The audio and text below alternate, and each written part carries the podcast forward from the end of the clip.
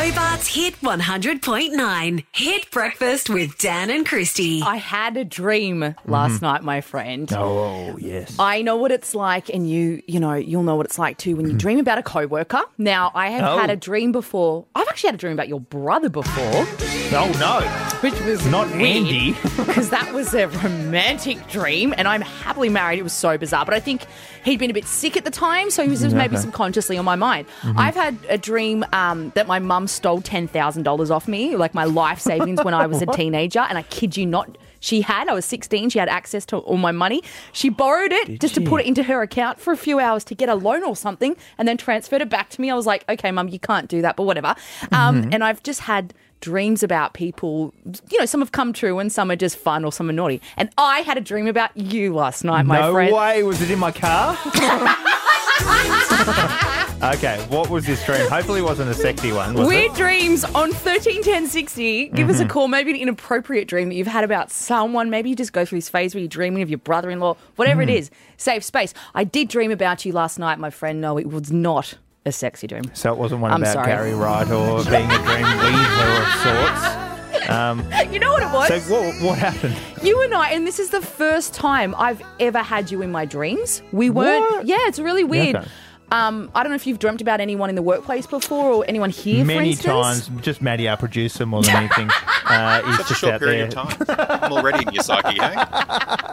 Well, that's it. Um, no, I haven't had many work dreams. I, I know others have had them about me because they usually come up and say, "Oh, you were in my dream last night. It was really weird." Everyone's dreaming about Mm. Dan. And last night in my dream, uh, it was not a naughty dream, thank God, because you and I are like brother and sister. But you know what we were doing? We went on a Christmas holiday together. Did we? We did. It was Right. so weird. We were just Where'd off go? in the snow. I think we were in Canada. We were having the greatest time ever. We were sitting there and we were making gingerbread houses. That's not a euphemism. We were literally making Oh, sure, gingerbread yeah. houses. That's and what they say. We were um, sipping uh, eggnog. You were dancing Oh. around like a clown. It was really nice. And I thought, wow, I hope this dream does come true because maybe it's one of those dreams where it's like a premonition dream. Maybe Yeah. we're going to go to the snow. Maybe maybe it'll turn out to be Cradle Mountain. But you know, Maybe we'll be together in electric with Philip Oakey. Hobart's Hobart's Hit 100.9. Hit Breakfast with Dan and Christy. We're talking about my most hated subject. Coriander, coriander. Oh, coriander. Doritos caused mayhem when they said coriander flavored chips on Yes. Australian shelves. Ugh. I got so excited, right? Because No. as far as I'm concerned, there's two types of people people that hate coriander, like Dan, Mm-hmm. people that love coriander, like myself. I was delighted to see the Doritos chips. I forgot to buy them though. Which- whoops. Well, I just, you know, mum brain, I forgot I to think get it from everyone forgot to buy them because they taste like soap. Um, and this is a genetic quirk in some people. It is actually strongly perceived as a soapy flavored aldehyde in cilantro leaves. So and when it's you- genetic. See, that's the thing I don't understand, right? Because I don't understand when people eat coriander how they don't like the taste of it. Like I love the taste of coriander. I always use it as a garnish as a herb. Like I put it on like nachos, burritos. I had a, a boy a boyfriend that I had um Ashton. Um he's you know background his family from Sri Lanka. They make curries and they would always do these beautiful um, coriander on top and that's when I fell in love with it. coriander is delicious. Well, it's especially popular over there in Central America and India with coriander. But if you put it on anything, I'm going to throw it in the bin or at your face very quickly because I hate the taste of it. I don't understand it, hey, because. I love it. I think it tastes so refreshing. You can put it in a cocktail or a mocktail.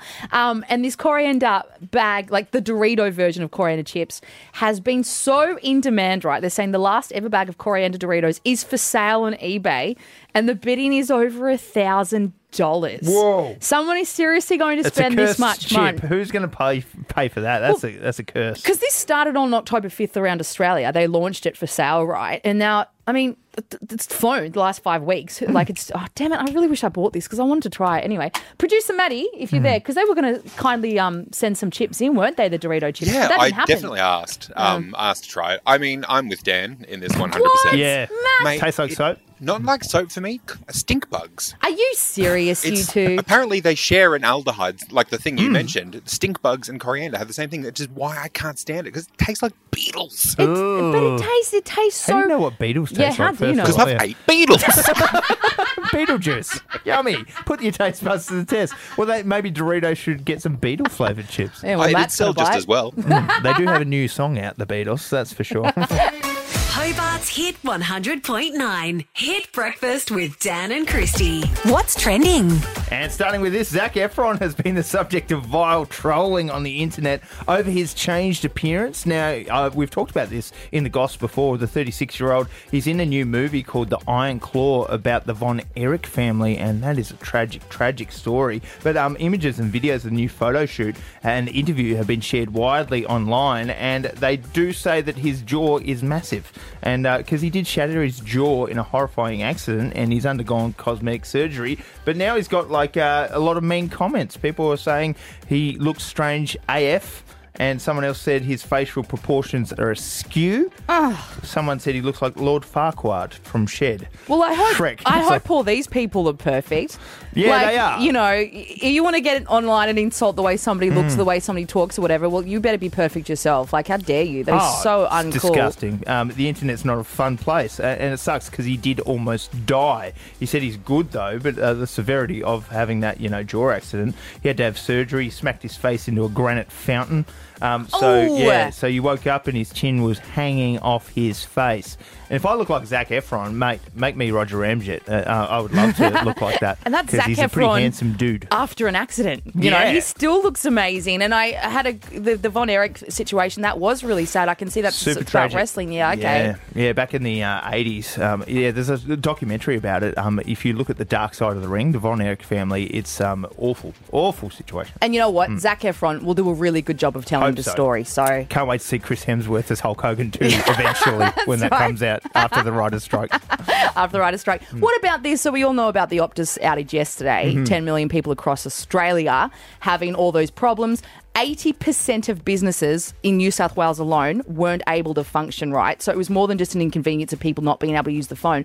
But apparently they're saying 73 hospitals across Australia. Oh, yes. Like the people that had to call triple zero, these were where the, the really severe problems kicked in as well because you obviously couldn't make the triple zero call, which Mm. No. thankfully you're obviously you can do in Australia. It's free anytime. You don't have to have credit. You don't have to do that. Mm. You can call emergency services. So that was one of the main concerns as well. It's just getting deeper and deeper, and apparently there's going to be a federal inquiry about because obviously, and I'm saying obviously a lot, but Mm. Optus said sorry.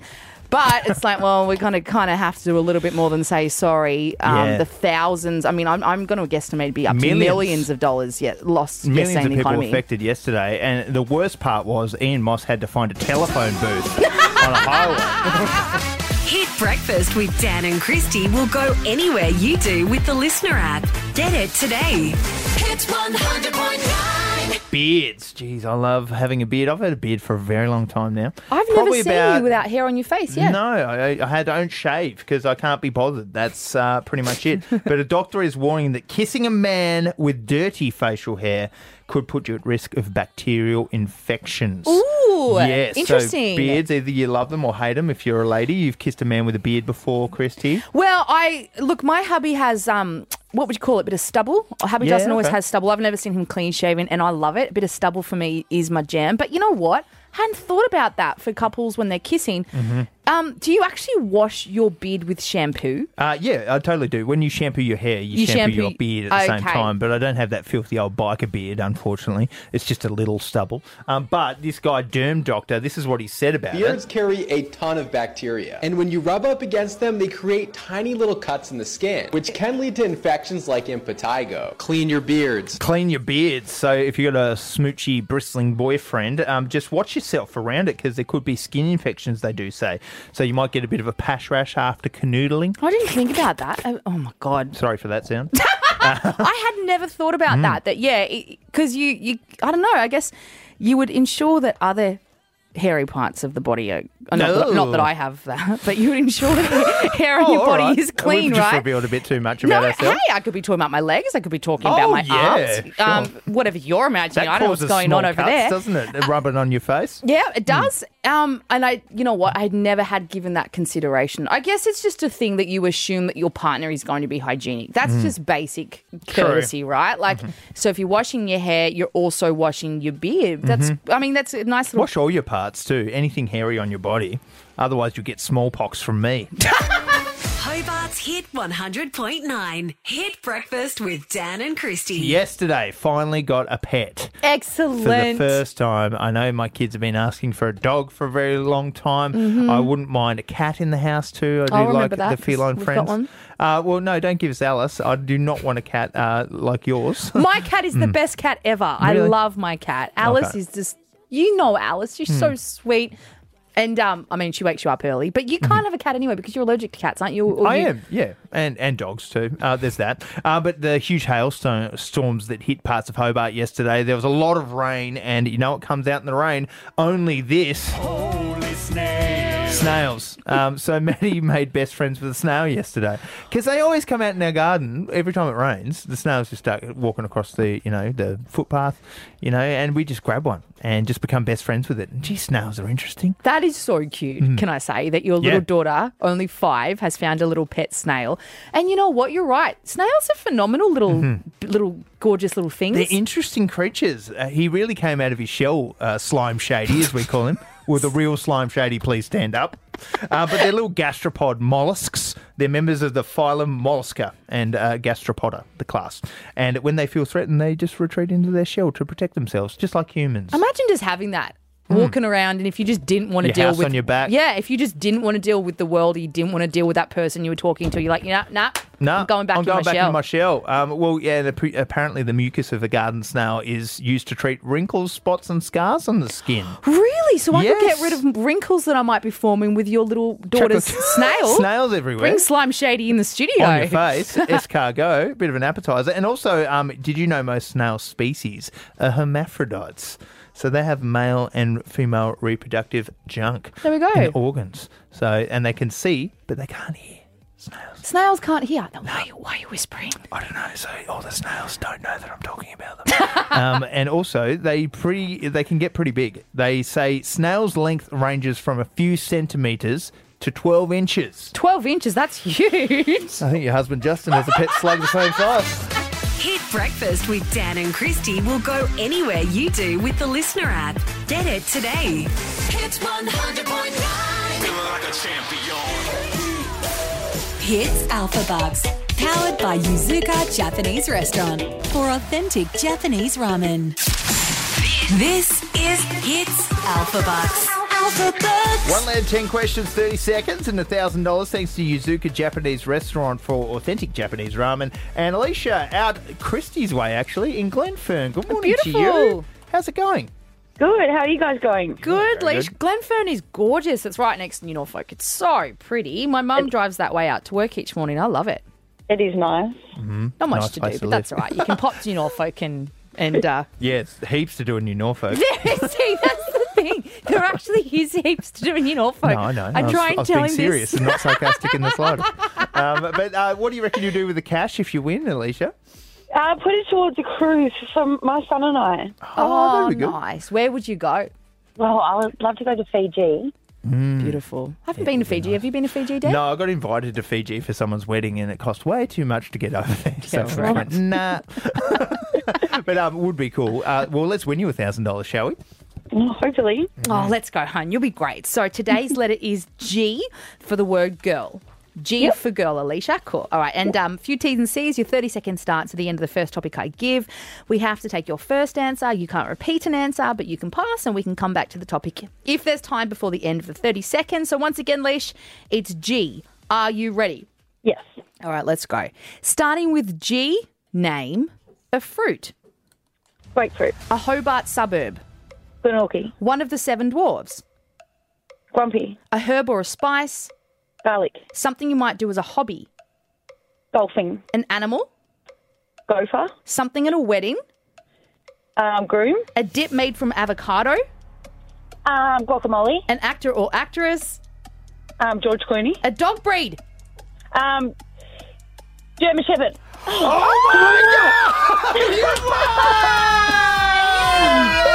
Alicia! Wow. Yes, you you absolutely dominated that. They were definitely all on there. Something you do as a hobby, golfing. Uh, the gopher is an animal. Um, yeah, groom, guacamole, George Clooney, George uh, German Shepherd, garlic. Uh, Grumpy was a seven dwarf. Glenorchy is a Hobart suburb, and grapefruit is a fruit. Leish, amazing. Thousand bucks. Thanks to our friends at Yuzuka Japanese Restaurant. You're thinking about cruising around then? Hun, you're off to Fiji. or you're Thank halfway you. there. No, well done. You've won Hits Alphabucks. Well done, Thank Alicia you from so much. Glenfern. Hobart's Hit 100.9. Hit Breakfast with Dan and Christy.